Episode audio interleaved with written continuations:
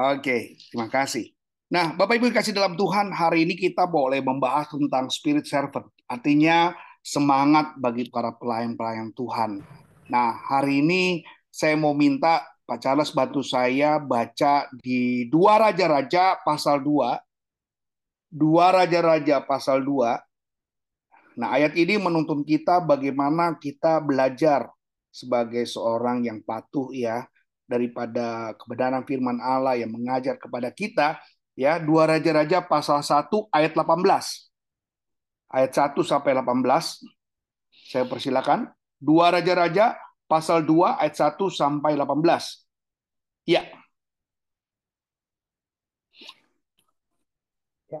Dua raja-raja pasal 2 ayat oh, maaf maaf maaf Dua Raja-Raja pasal 2 ayat 1 sampai yang ke-18.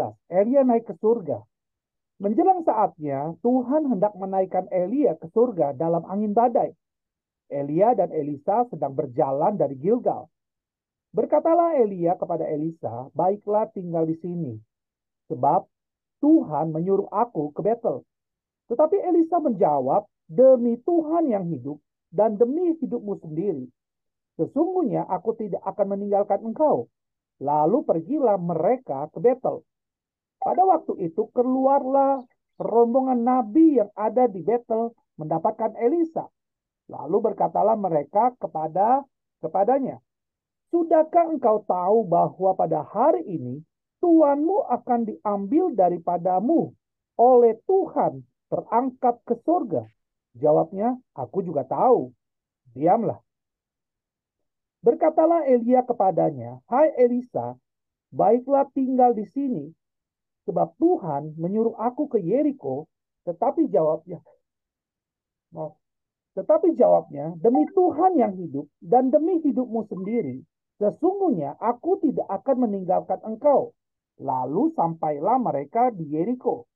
Pada waktu itu mendekatlah rombongan nabi yang ada di Yeriko kepada Elisa, serta berkata kepadanya, Sudahkah engkau tahu bahwa pada hari ini tuanmu akan diambil daripadamu oleh Tuhan terangkat ke surga? Jawabnya, aku juga tahu. Diamlah. Berkatalah Elia kepadanya, baiklah tinggal di sini, sebab Tuhan menyuruh aku ke sungai Yordan. Jawabnya, demi Tuhan yang hidup dan demi hidupmu sendiri, sesungguhnya aku tidak akan meninggalkan engkau. Lalu berjalanlah keduanya 50 orang dari rombongan Nabi itu ikut berjalan. Tetapi mereka berdiri memandang dari jauh ketika keduanya berdiri di tepi sungai Yordan. Lalu Elia mengambil jubahnya, digulungnya dan dipukulkannya ke atas air itu. Maka terbagilah air itu ke sebelah sini dan ke sebelah sana. Sehingga menyeberanglah keduanya dengan berjalan di tanah yang kering. Dan sesudah mereka sampai di seberang, berkatalah Elia kepada Elisa, Mintalah apa yang hendak kulakukan kepadamu sebelum aku terangkat daripadamu. Jawab Elisa, biarlah kiranya aku mendapat dua bagian dari rohmu. Berkatalah Elia, yang, ku, yang kau minta itu adalah sukar. Tetapi jika engkau dapat melihat aku terangkat daripadamu, maka akan terjadilah kepadamu seperti yang demikian dan jika tidak, tidak akan terjadi. Sedang mereka berjalan terus sambil berkata-kata, tiba-tiba datanglah kereta berapi dengan kuda berapi memisahkan keduanya. Lalu naiklah Elia ke surga dalam angin badai.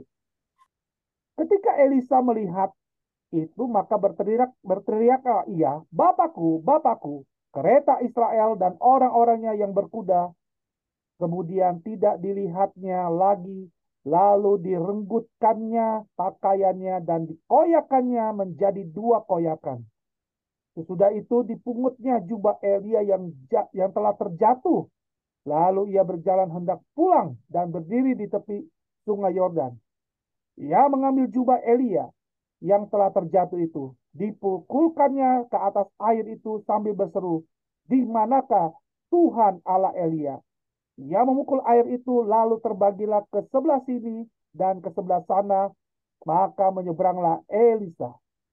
Ketika rombongan Nabi yang dari Yeriko itu melihat dia dari jauh, mereka berkata, roh Elia telah hinggap pada Elisa. Mereka datang menemui dia, lalu sujudlah mereka kepadanya sampai ke tanah. Mereka berkata, coba lihat, di antara hamba-hambamu ini ada 50 orang laki-laki, orang-orang tangkas. Biarlah mereka itu pergi mencari Tuanmu. Jangan-jangan ia diangkat oleh roh Tuhan dan dilemparkannya ke atas salah satu gunung atau ke dalam salah satu lembah. Elisa menjawab, janganlah suruh pergi. Tetapi ketika mereka mendesak-desak dia sampai memalukan, maka berkatalah ia, suruhlah pergi. Mereka menyuruh 50 orang, orang-orang ini mencari tiga hari lamanya tetapi tidak bertemu dengan Elia. Ketika mereka kembali kepada Elisa yang masih tinggal di kota Yeriko, berkatalah ia kepada mereka, bukankah telah kukatakan kepadamu, jangan pergi. Haleluya. Terima kasih. Nah ini luar biasa spirit pelayan yang dimiliki oleh Elisa sehingga keajaiban terjadi. Maka memang betul saudara-saudara yang kasih dalam Tuhan, Bapak Ibu yang luar biasa, ternyata kalau kita punya spirit semangat sebagai pelayan, ternyata tidak ada yang namanya sia-sia. Seiring dalam pelayanan yang kita lakukan, seiring dengan pelayan yang kita kerjakan, saya boleh katakan sekali lagi bahwa tidak ada yang namanya seorang pelayan yang melakukan pekerjaan dengan baik, dengan benar, maka dia tidak mendapatkan apa-apa. Saudara lihat Elisa, begitu setianya dia mengiring dan mengikuti terus sampai apa yang diinginkan itu tercapai. Mari kita melihat bagaimana cara Elisa itu bertahan. Kalau saudara lihat, semangat yang ada dalam Elisa itu luar biasa harapan daripada Elisa juga luar biasa. Dan juga yang ketiga adalah dia inginkan kekuasaan, kemampuan yang dimiliki oleh Tuhan dia itu berdampak juga pada diri dia. Inilah yang harus saudara mengikuti sebagai pelayan-pelayan Tuhan.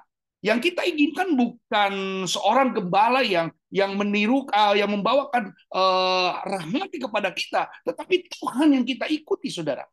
Kita adalah pelayan-pelayan Tuhan. Saya juga pelayan Tuhan. Saudara pelayan Tuhan. Mari yang kita mau cari adalah kuasa yang Tuhan miliki, Yesus namanya, itu untuk berdampak dalam diri kita. Kita hanya sebagai pemimpin di dunia ini, mungkin uh, kita nggak jauh berbeda, saudara dan saya. Kita semua sama-sama sedang dalam perjuangan. Kita sedang dalam sama sama-sama lagi sedang dalam uh, bagaimana kita menerima impartasi yang daripada Tuhan. Itu cara kita. Tapi lebih daripada itu, Tuhan punya cara tertentu untuk bisa mengklaim bahwa kita adalah orang-orang yang bisa mampu mendapatkan apa yang Tuhan bisa berikan buat saudara semuanya. Mari kita lihat, tengok tentang bagaimana spiritualitas dalam seorang diri pelayan Tuhan. Nah, dalam etimologi, kata spirit yang diturunkan dalam bahasa Latin yang dikatakan spiritus artinya nafas, ya, keteguhan hati, kekuatan, bahkan jiwa dan hidup. Kalau saudara perhatikan, kalau kita punya semangat, itu harus seperti kita bernafas. Jadi semangat kita sebagai orang yang memiliki kecintaan kepada Tuhan, itu tidak bisa berakhir, tidak bisa berhenti. Kalau saudara berakhir, sama saja saudara tidak bernafas. Nah kalau kita punya spirit dengan Tuhan, kadang setia, kadang males, kadang kita kalah dengan masalah, kadang kita kalah dengan persoalan. Nah inilah sama dengan kita yang sering kali tersengal-sengal nafas kita. Yang kedua bicara tentang keteguhan hati. Waktu kita bicara spirit keteguhan hati, artinya gini, saudara tidak akan terganggu iman saudara dengan kondisi apa pun yang sedang saudara hadapi. Spirit kita adalah keteguhan hati kita. Sekali Yesus menyatakan tetap Yesus. Jadi kita nggak akan pernah bergeser. Nah ini kalau yang namanya keteguhan hati, ini adalah bicara tentang kemantapan kita untuk tetap bertahan sebagai orang percaya. Ini yang harus ada dalam diri kita. Tadi sudah katakan, kalau kita nggak bernapas, kita akan tersengal-sengal. Kalau kita nggak teguh hati, kita mudah tergeser. Dan yang ketiga bicara kekuatan, artinya apa? Di dalam diri kita pasti ada seseorang, loh, masa iblis kasih kita kesempatan dengan mudah Contoh kayak saudara lah, dulu saudara pada menjadi orang yang gini deh, orang yang mengabdi kepada setan, biasanya untuk masuk dalam pertobatan itu nggak gampang. Sulit.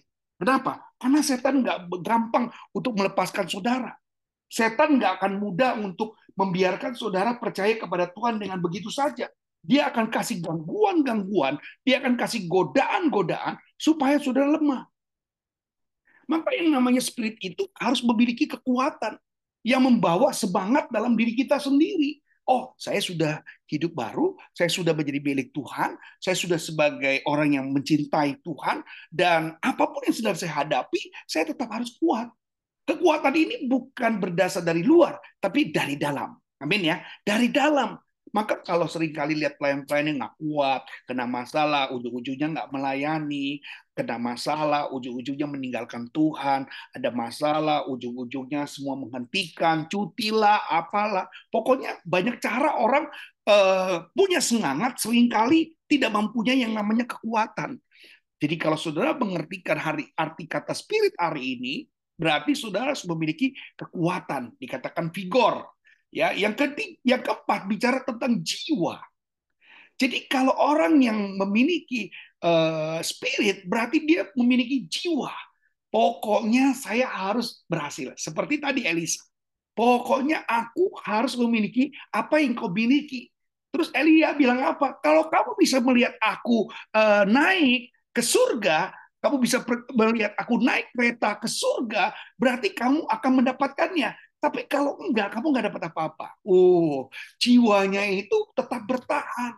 Jiwanya tetap punya eh, kapasitas yang jauh lebih tinggi. Seperti kayak saudara lah, dulu nggak punya apa-apa, tetapi sekarang punya apa-apa. Itu kan dari semangat jiwa kita.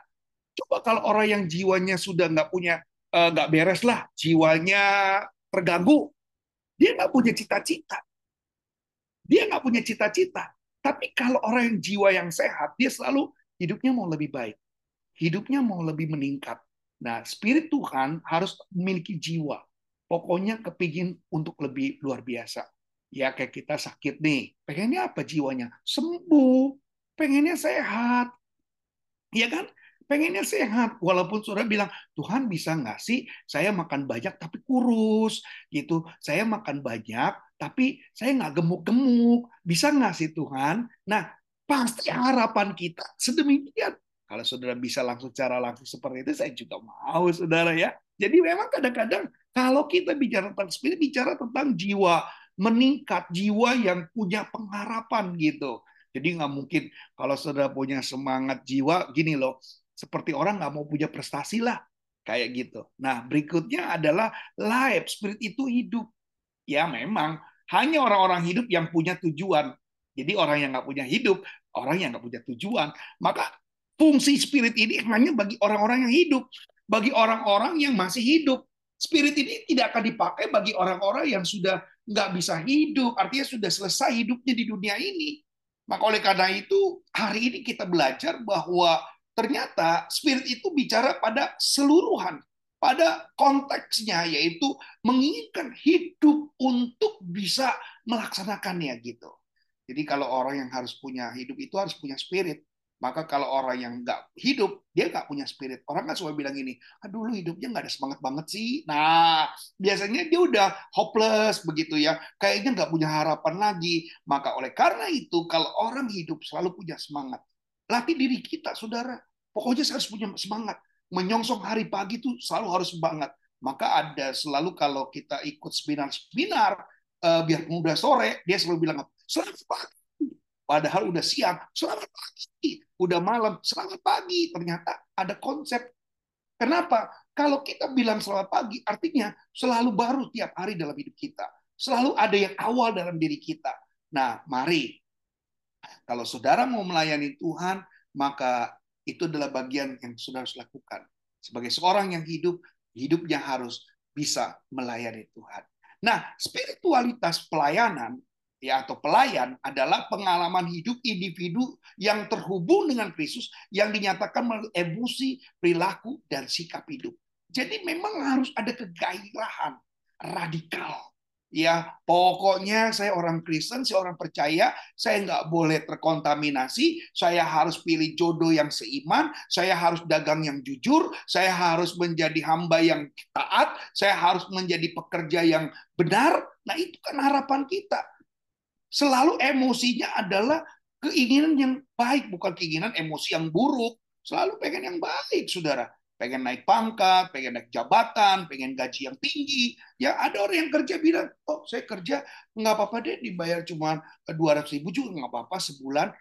Atau saya kerja nggak apa-apa nggak dibayar.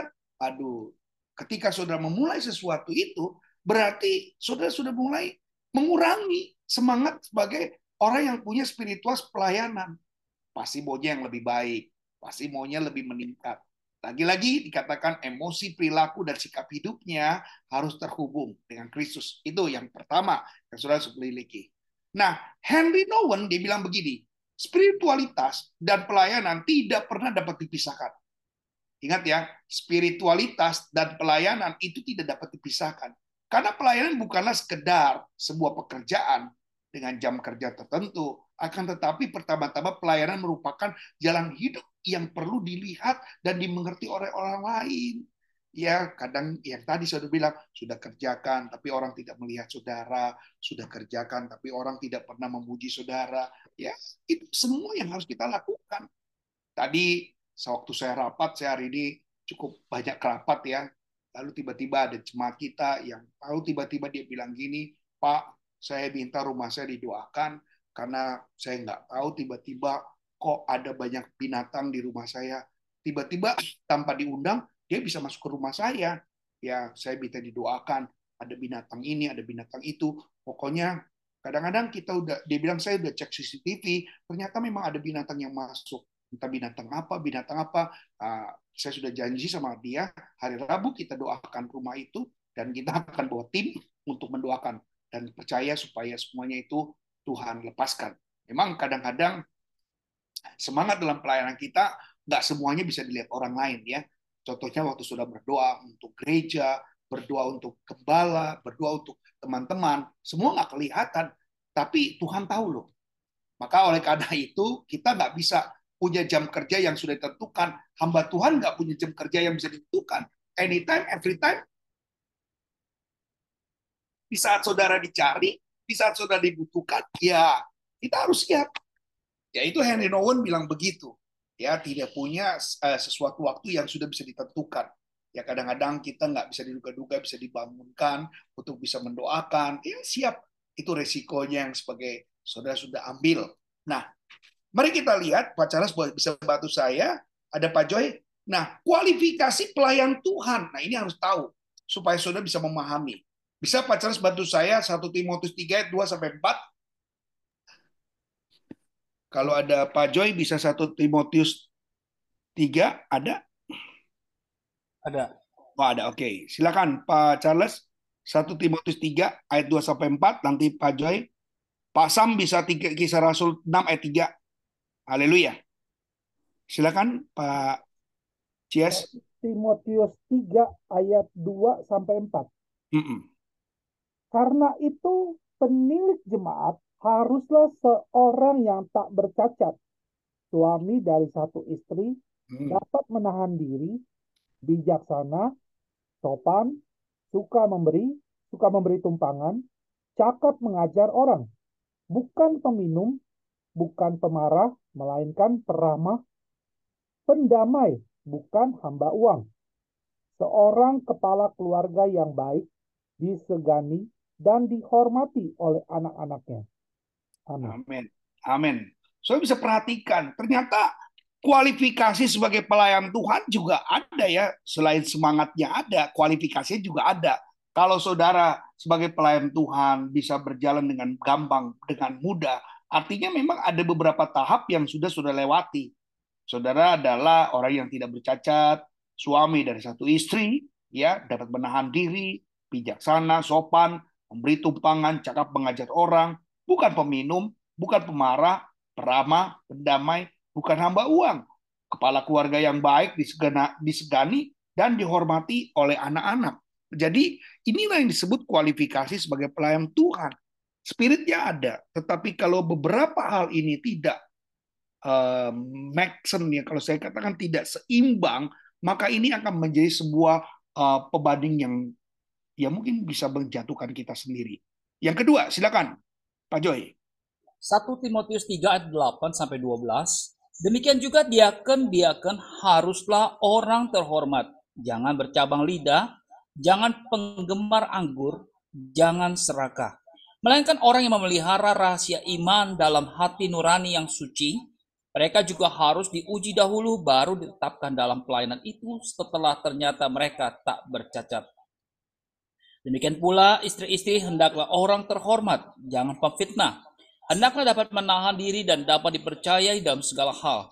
Diaken haruslah suami dari satu istri, dan mengurus anak-anaknya dan keluarganya dengan baik. Amin. Jadi banyak hal yang saudara bisa pelajari bagaimana kualifikasi sebagai pelayan Tuhan. Jadi memang tidak gampang saudara. Keluar dari satu garis aja, maka itu akan mempengaruhi dari spirit semangat kita. Bagaimana kita bisa mengobati ketika kita juga masih sakit ya. Ketika kita mengobati orang lain untuk nasihat-nasihat tertentu, sedangkan kita juga bermasalah dengan orang tersebut. Jangan-jangan ya tadi orang orang buta menurut orang yang buta. Harusnya kita bisa menguasai dan mengendalikan diri jauh lebih baik dulu sebelum kita memberikan satu masukan atau nasihat kepada rekan, teman atau jawatan kita dalam pelayan-pelayanan yang tertentu. Silakan Pak Sam, Kisah Rasul 6 ayat 3. Ya. Kisah para Rasul 6 ayat yang ketiga. Karena itu saudara-saudara, Pilihlah tujuh orang dari antaramu yang terkenal baik dan yang penuh roh dan hikmat supaya kami mengangkat mereka untuk tugas itu. Amin. Haleluya. Terkenal baik, penuh dengan roh dan hikmat. Jadi inilah kriteria-kriteria kualifikasi sebagai seorang pelayan Tuhan. Pelayanan ini kan bicara tentang sebuah karakter harus peduli menjaga karakter yang berkenan kepada Allah. Jadi bagaimana kita bisa menjadi pelayan yang menular, eh, pelayan Tuhan yang bisa memberikan keteladanan, pelayan Tuhan yang bisa memberikan contoh. Ya, saya boleh kasih tahu kepada Bapak Ibu semua, yang paling susah itu contoh. Hidup itu jadi contoh yang paling susah. Orang akan melihat kita, ya. Jadi loh, saya saya ada satu kata yang menarik sekali ya waktu saya dengar kemudian saya kirim kepada istri saya dalam bentuk WA saya dengar, dengar sedikit tiba-tiba saya bisa merangkum dengan sebuah kalimat saudara cukup menarik sekali begini dalam kisah kehidupan kita kita tidak bisa menuntut peran kita itu seperti aktor utama Superman superhero atau lainnya walau sehebat apa pun kita luar biasanya kita atau sebaik apa pun kita tetap saja dalam cerita orang lain bisa saja jadi orang yang paling buruk atau lebih buruk dari pikiran kita sendiri. Daripada kita ingin tahu, mau tahu, kepengen tahu dalam cerita selanjutnya bagaimana kita menurut cerita orang lain, mendingan kita berpikir positif. Bangun pribadi kita, buat diri kita yang sebenarnya. Jangan berharap dengan orang lain ingin dapat cerita yang bagus-bagus. Biar mereka bangun sendiri dan pusing dengan hidup kita karena mereka punya kepuasan sendiri setelah itu. Tugas kita adalah kita menjadi yang terbaik. Wow, mantep ya. Saya bisa kirim itu kepada istri saya dan saya sampaikan. Jadi kita nggak bisa seperti aktor utama yang selalu perannya maunya menang terus. Superhero adalah yang nggak pernah kalah. Menurut kisah orang lain, kita mesti seperti itu. Jadi hamba Tuhan itu harus nggak boleh marah, nggak boleh salah, nggak boleh apa, nggak boleh apa. Kadang-kadang kita capek ya, capek kalau kita memuaskan orang lain semuanya, kita nggak sanggup. Tapi jadilah diri kita. Bagaimana kita bisa punya hubungan dengan Tuhan. Itu saja. Ya, jadi sudah mulai memahami, oh sebagai pelayan Tuhan memang seperti itu ya. Tapi yang penting tadi, kualifikasi-kualifikasi yang tadi sudah dibaca oleh hamba-hambanya dari 1 Timotius 3, 24, 3, 8, dan 12, maupun kisah Rasul 6 ayat 3, itu menjadi momentum buat setiap ada anak Tuhan. Nah, apa yang disebut relationship? Ini adalah sebuah membangun hubungan. Relationship ini adalah membangun hubungan supaya keintiman kita, hubungan kita itu lebih baik. Ya, pastinya relationship ini paling penting untuk kita bisa mengenal diri kita ya relationship ini bisa digunakan untuk bagaimana kita mengenal juga lingkungan. Karena dengan cara relationship ini aja kita bisa memahami orang itu seperti apa. Tanpa membangun hubungan, tanpa ada hubungan, uh, membangun hubungan, saudara tidak bisa mampu berbuat apa-apa. Maka kita akan tahu apa tujuan Tuhan hadir dalam hidup kita. Pastinya bukan serta merta hanya menikmati kehidupan, hanya menikmati yang namanya uh, fasilitas duniawi ini, tetapi tidak. Tuhan mau supaya ukuran yang kita pakai betul-betul ukuran untuk bisa membangun ya hubungan kita dengan Tuhan. Namanya saja spirit pelayan. Yang harus kita bangun adalah sesama dengan pelayan-pelayan Tuhan supaya supaya kita lebih baik. Pastinya harapan kita seperti itu supaya kita lebih dikenal dengan benar hidup kita. Ini penting. Nah, ada relasi secara vertikal, bicara tentang Tuhan. Ada relasi secara horizontal, bicara dengan sesama manusia. Matius 22 ayat 34 dan 39, kita akan baca di sini. Ketika orang Farisi mendengar bahwa Yesus telah membuat orang-orang Saduki itu bungkam. Berkumpulah mereka dan seorang dari mereka, seorang ahli Taurat, bertanya untuk mencobai dia. Guru, hukum manakah yang terutama dalam hukum Taurat? Jawab Yesus kepadanya, kasihlah Tuhan Alamu dengan segenap hatimu, dan dengan segenap jiwamu, dan dengan segenap akal budimu. Itulah hukum yang terutama. Ini yang disebut vertikal. Vertikal itu bicara dari atas ke bawah, atau bawah ke atas.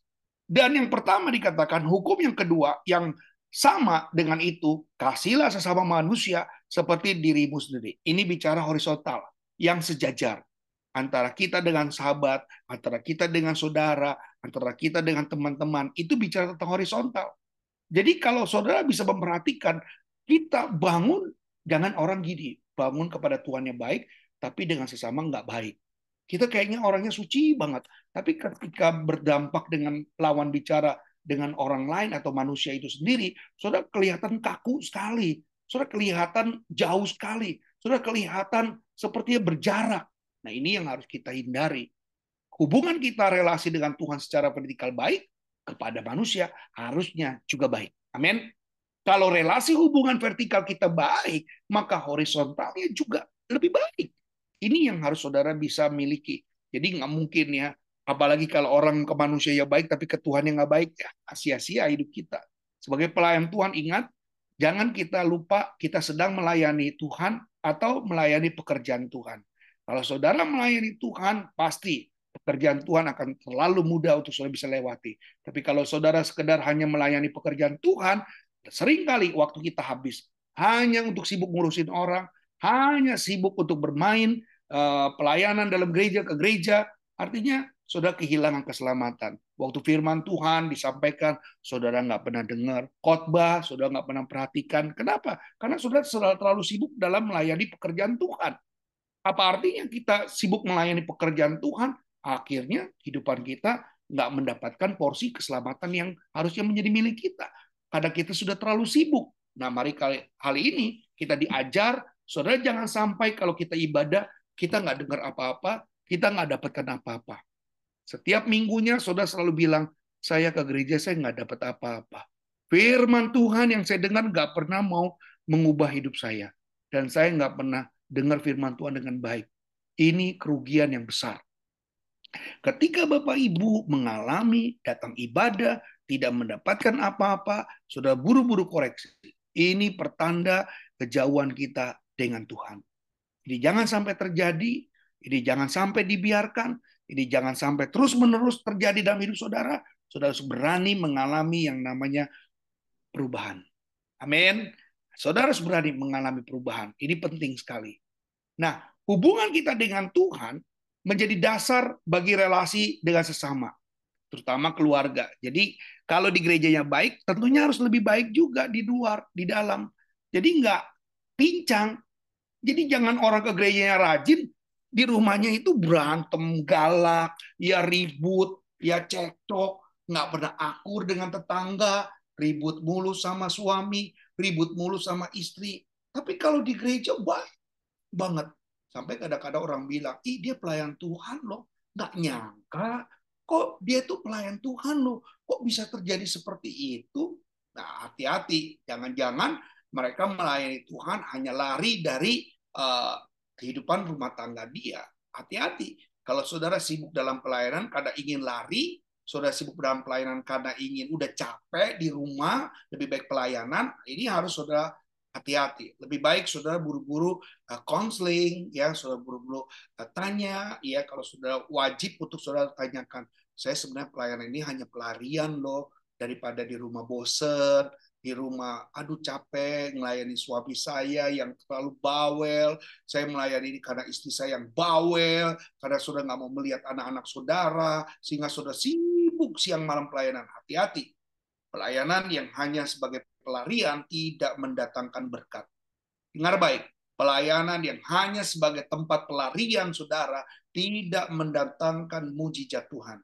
Saudara hanya ya menjaring angin, nggak dapat apa-apa, capeknya dapat, hasilnya saudara ingin menghindari, apakah besok balik lagi? Balik. Saudara ketemu lagi dengan masalah? Ketemu. Dan itulah yang harus saudara uh, perbaiki sebagai orang yang punya hubungan dengan Tuhan. Ingat, dasar bagi relasi dengan sesama dan terutama keluarga, itulah yang membangun relationship with God. Artinya hubungan saudara dengan Tuhan. Kehidupan tanpa relasi itu adalah kegersangan. Kehidupan tanpa relasi itu adalah ketandusan. Kehidupan tanpa relasi itu kehampaan jiwa. Jadi saudara nggak dapat apa-apa. Saudara nggak dapat bagian apa-apa. Apakah kita menjadi rugi? Ya jelas. Ketika saudara tidak membangun dengan baik hubungan saudara dengan Tuhan, saudara mendapatkan kerugian yang besar. Kita ya tadi usaha menjaring angin, kita nggak dapat apa-apa. Kita capek pun dalam pelayanan kita nggak dapat apa-apa. Padahal kita pelayanan tiap minggu ada di gereja. Nah oleh karena itu jangan sampai sebagai pelayan Tuhan saudara nampak kelihatan ada di dalam gereja tetapi khotbah demi khotbah tidak pernah saudara dengar. Khotbah demi khotbah itu masuk kuping kiri keluar kuping kiri rugi nggak rugi saudara maka saya katakan sekali, ini kalau ketika saudara melayani Tuhan, lalu saudara ibadah kepada Tuhan, dan saudara merasa, saya nggak ngerti firman Tuhan itu bicara apa. Saya nggak tahu. Saya kayaknya terlalu sibuk. Saya ngurusin ini, ngurusin itu. Saya nggak tahu khotbahnya tentang apa. Nah, hari ini saudara harus belajar. Ketika saudara menjadi pelayan Tuhan, membangun relasi saudara dengan Tuhan tidak sebaik apa yang saudara harapkan. Saudara buru-buru koreksi. Saudara buru-buru koreksi. Karena itu adalah salah satu yang sangat berbahaya. Jika saudara ibadah tidak dapat apa-apa, ini yang harus sudah selesaikan dengan cepat. Amin. Tidak berelasi dengan Allah artinya apa? Mati. Tidak punya relasi dengan Allah akan ada kematian. Ya, perlahan-lahan. Saudara hidup tapi tidak mendapatkan kehidupan. Seperti mayat hidup. Saudara hidup tapi saudara nggak bisa berbuat apa-apa. Ada masalah kalah, ada persoalan kalah, ada beban saudara langsung kalah, Nah ini kenapa? Karena selama ini ingat iman timbul karena pendengaran akan firman. Ketika saudara tidak pernah mendengar firman, iman saudara tidak akan bergerak. Iman saudara akan terus mati. Ya, yang terbaik-baik iman tanpa perbuatan pada hakikatnya adalah mati. Jadi kita tahu bahwa hari ini kita harus punya satu konsep yang benar. Ya, i, i, kalau kita mendengar firman ya, itu dari pendengaran kita. Jadi kita tahu iman timbul karena pendengaran dari akan firman. Coba kita buka eh, ayatnya. Roma 10 ayat 17. Pak Charles bisa bantu saya? Roma 10 ayat 17. Iya. Ya. Roma pasal 10 ayat yang ke-17 yang firman Tuhan jadi iman timbul dari pendengaran yes. dan pendengaran oleh firman Kristus. Amin. Amin. Iman datang dari pendengaran, saudara. Jadi kalau saudara ke gereja nggak dengar firman, ya itu tadi imannya akan mati. Kelihatan, saudara. Dia boleh sibuk sesibuk apa pun di dalam gereja, tapi kalau dia tidak pernah membangun hubungan dengan Tuhan, tidak tidak koreksi, rugi banget, capek-capek, saudara hanya melayani pekerjaan Tuhan. Dan saya tidak mau saudara akhirnya uh, ya nggak dapat apa pun. Nanti ketika sudah dapat firman Tuhan yang bagus, di saat hanya saudara punya waktu yang tertentu. Saya akan bilang, aduh gila firman Tuhan itu mengubah banget ya. Saya jujur saudara, saya senang banget kalau ada rasanya gini, saya bersyukur sama Tuhan kalau ada yang bilang gini, Pak, firman Tuhan itu memberkati saya lupa. Pak, firman Tuhan itu betul-betul nancep di hati saya, Pak. Saya senang. Secara pribadi saya senang. Kenapa? Tuhan bekerja. berarti saya nggak sia-sia menyampaikan firman. Tapi kalau saudara bilang, aduh firmannya sama aja, saya saya mencurigai saudara dengar firman Tuhan apa enggak nih? Ya hati-hati. Jadi kalau saudara ibadah mulai dari hari ke hari saudara nggak dapat apa-apa dalam ibadah saudara sepertinya firman Tuhan itu aduh kayaknya bingung. Sami mawan sarwa kene itu nah ini saudara harus betul-betul uh, curiga ada sesuatu something wrong dalam diri kita yang harus kita ubah. Amin? Ya. Nah Amos 5 ayat 4b bilang apa? Carilah aku, maka kamu akan hidup. Mazmur 30 ayat 10 bilang apa? Sebab ah, padamu ada sumber hayat. Di dalam terangmu kami melihat terang.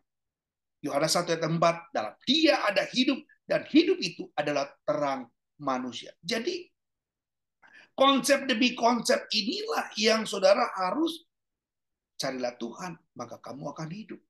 Konsep inilah yang membuat kita yakin memang sebagai orang-orang yang punya spirit pelayan Tuhan, bukan spirit dalam hanya sekedar melakukan aktivitas, tetapi membangun hubungan dia dengan Tuhan. Jadi kita nggak kaget lagi ya kalau ada setan kita nggak lagi lari, kita akan tengging dalam nama Yesus. Kenapa? Karena firman yang sudah kita kenal.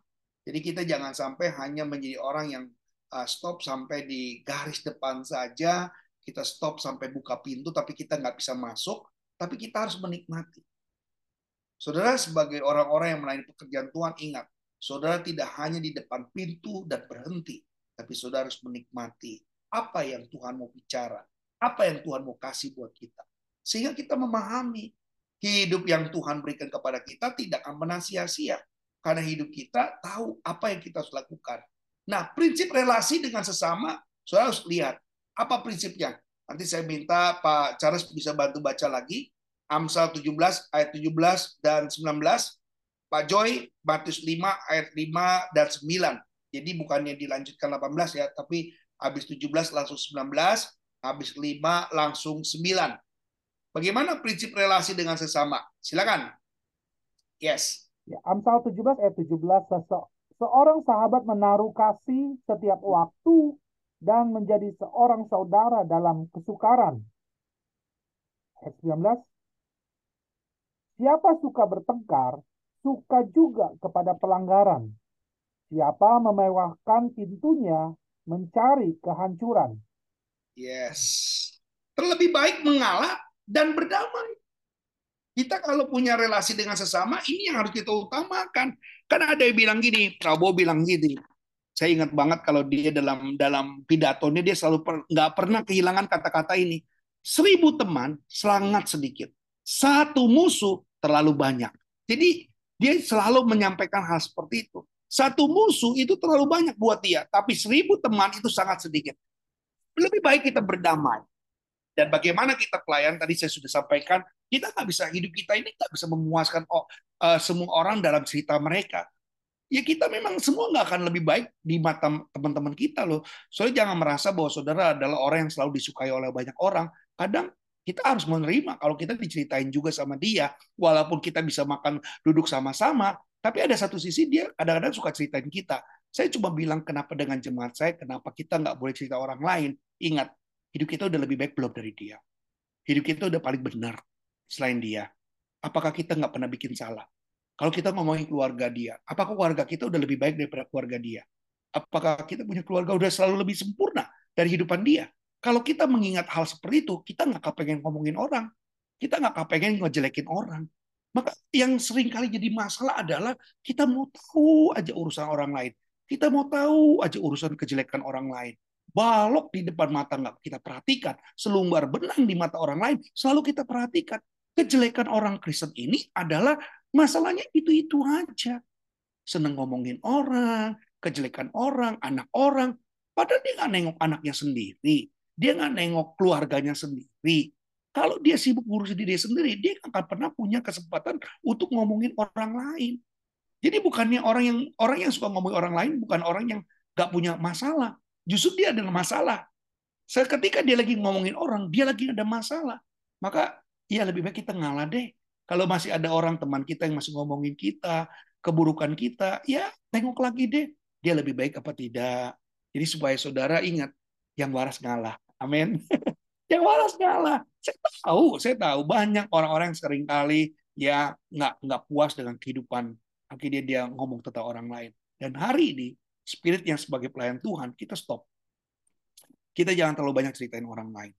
Ketika saudara tidak banyak cerita orang lain, maka orang lain nggak punya bahan cerita buat kita. Amin. Orang lain nggak punya bahan cerita buat untuk kita. Jadi kita nggak punya bahan cerita. Kenapa? Karena kita nggak suka cerita orang lain. Kalau hari ini engkau mungkin udah kebiasaan suka ngomongin orang, ah stop lah, udahlah. Kalau ada teman kita yang ngomongin orang lain, suruh dia stop. Ingat, ya kita nggak lebih baik dari hidup dia loh. Ya, kita juga manusia yang selalu punya kekurangan, selalu punya kejelekan. Ayo kita bangun diri kita daripada kita omongin orang lain, daripada kita ngejelekin orang lain, kita tengok diri kita deh, udah bener belum sih kita? Kita mungkin nggak sebaik dia. Tapi kalaupun dia ada orang lain, dukung saudara bukan diceritain ceritain ceritain anak Tuhan kalau sudah mulai menceritakan orang lain benar nggak? Nggak benar. Ya kita nggak benar. Kalau kita mulai menceritakan kita ini sesama kita ini sahabat yang selalu menaruh hati. Ya artinya apa? Ya sudah munafik ngasih depannya cekakak cekikik cekakak cekikik. Tapi di luarnya ngomongin gitu. Kan nggak enak. Saudara diajar sebagai jemaat Tuhan kalau yang tahu firman sekali lagi yang ngerti firman dia tidak akan Kebanyakan yang melakukan apa? Yang ngangguk. Yang nggak tahu. Yang terbiasa gitu. Mari kita tengok kenapa kita harus belajar setiap hari Senin ini. Karena memang benar-benar bagus banget. Apalagi direkam ya. Saya sangat senang sekali supaya kalau saudara ada kesempatan bisa diulang lagi. Nggak hilang sehingga sudah bisa diberkati. Yang kedua, menerima teguran. Tidak usah tersinggung. Tidak usah tersinggung. Oke, Matius 5 ayat 5 9. Pak Joy, silakan. Matius 5 ayat 5, berbahagialah orang yang lemah lembut karena mereka akan memiliki bumi. Ayat hmm. yang Berbahagialah orang yang membawa damai karena mereka akan disebut anak-anak Allah. Wow. Saudara mau disebut anak Allah akan memiliki bumi, ya udah, tidak usah tersinggung. Ya kalau ditegur kan kita udah masuk ya, kritik apa sih? Kritik itu memisahkan hal yang baik dari yang buruk. Jadi kalau orang dikritik itu ya tadi kemarin bagus ya yang disampaikan oleh Pendeta Samuel Pang bagaimana orang yang punya kasih kepada Allah dia akan menyatakan kesalahan. Jadi nggak usah Tuhan tegur dia udah tahu nggak benar ini. Dia udah tahu bagaimana dia harus berubah. Dia udah tahu bagaimana harus berbuat baik. Dia udah tahu bagaimana harus hidup benar di hadapan Tuhan. Maka kalau orang yang punya uh, kasih kepada Allah, itu akan langsung menyatakan kesalahan. Jadi kita tahu Tuhan, maaf ya aku nggak benar nih. Tak harus orang tegur tuh kita tahu salah. Amin. Nggak usah ditegur orang, kita udah ngerti, oh kita lagi salah nih. Buktinya, saudara misalnya ada kehilangan uang lah misalnya. Aduh ingat, aduh karena sudah pernah merasa nggak benar nih sama Tuhan, nggak jujur sama Tuhan. Ketika saudara terjadi sesuatu di jalanan, saya bilang apa? Aduh Tuhan, ampuni ya, karena saya lupa berdoa tadi pagi. Nah, sebenarnya kita ini manusia yang sangat refleks, saudara. Hebat banget. Manusia ini manusia refleks. Saudara lihat Raja Daud ketika dia salah, dia langsung mengakui loh, saudara. Karena apa? Ada kasih Allah dalam hidup dia. Dia langsung mengakui. Waktu ditegur Nabi Nathan, itu pengakuan yang luar biasa disampaikan oleh Raja Daud pada saat itu. Raja Daud bisa berkelit? Bisa. Raja Daud bisa bohong? Bisa. Tapi karena kasih Allah, dia nyatakan kesalahan dalam diri dia. Dia nyatakan. Ya waktu tegur, eh, kenapa kamu ambil apa domba yang eh, yang harusnya kamu nggak boleh ambil induknya? Kenapa kamu harus ambil eh, induknya daripada dombanya? Itu kan pengaruh yang besar. Ya sudah bisa lihat, eh, saya akan bantu eh, teguran antara Nabi datang kepada Daud ya jadi saudara bisa pahami sedikit. Eh, Pak Charles bisa bantu untuk kita pahami. Ya, 2 Samuel 12 coba. 2 Samuel 12. Ya, bentar. Ayat 12 coba. 2 Samuel pasal 12 ayat 12. Sebab engkau telah melakukannya secara tersembunyi, hmm. tetapi aku akan melakukan hal itu di depan seluruh Israel secara terang-terangan. Wow. Saudara bisa bayangkan? Coba baca ayat sebelumnya, pacar 11 deh. Beginilah firman Tuhan, bahwasanya malapetaka akan kutimpakan ke atasmu yang datang dari kaum keluargamu sendiri.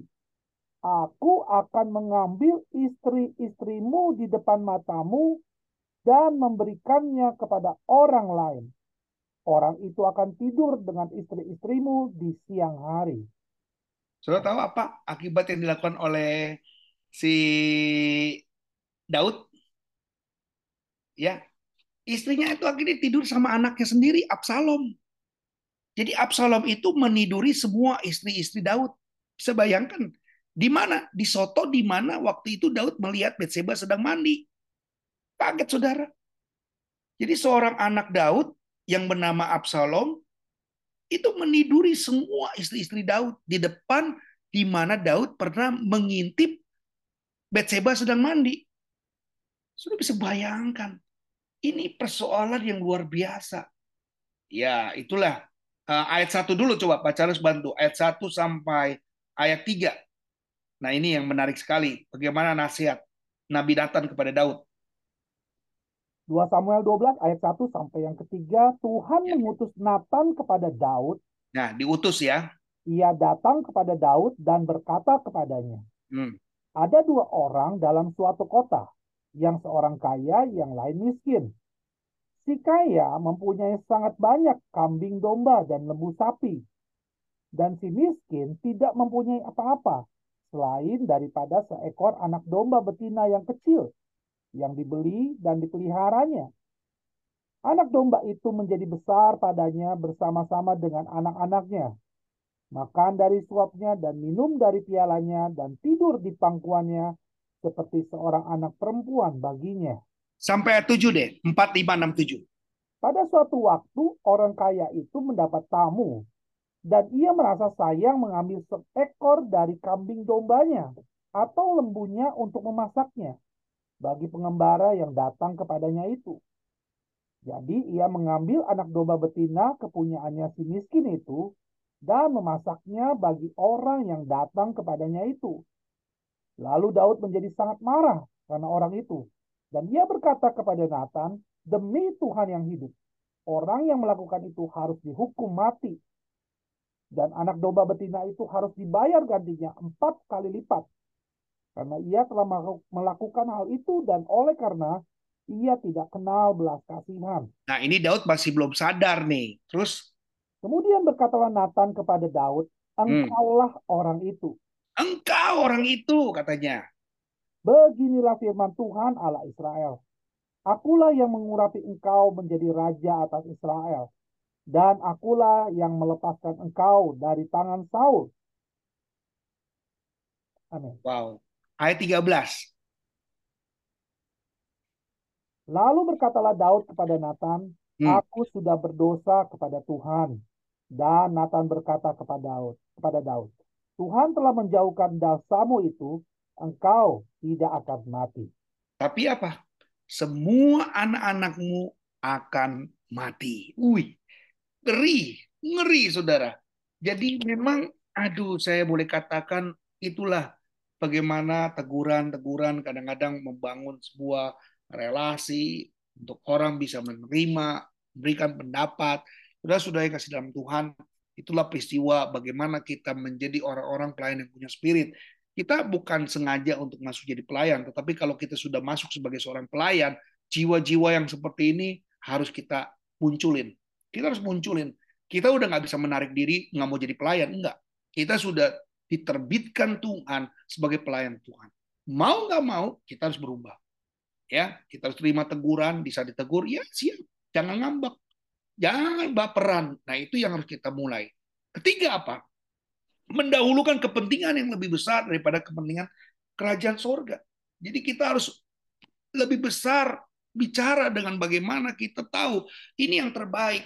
Ya, sudah lihat orang Samaria yang baik hati, Elia, uh, imam, uh, seorang imam dan seorang uh, guru, ya mereka adalah orang-orang yang sangat sibuk. Orang Yahudi itu orang-orang yang sangat sibuk ya bagaimana orang Lewi imam itu berjalan mereka meninggalkan orang Yahudi yang sedang terluka, ya karena dia pikir kalau saya pegang mayat, saya tidak boleh lagi melayani, karena saya harus melayani buka gereja, saya tidak boleh terlambat, dan banyak hal-hal. Tetapi justru orang Samaria membuktikan uh, tentang bagaimana sikap hidup untuk bisa melakukan uh, hubungan yang baik. Jangan mendahulukan mentang-mentang melayani Tuhan, semuanya kita nggak mau lagi uh, membantu. Ada orang bilang gini, aduh dia sibuk banget dalam pelayanan rumah tangga, dia nggak mau bantu, sampai gara-gara sibuk pelayanan dia nggak mau masak, sampai sibuk dalam pelayanan semua terbengkalai. Uh, tentunya Tuhan nggak mau orang-orang yang sedemikian ya. Pasti ya Tuhan mau mengubah orang yang seperti itu.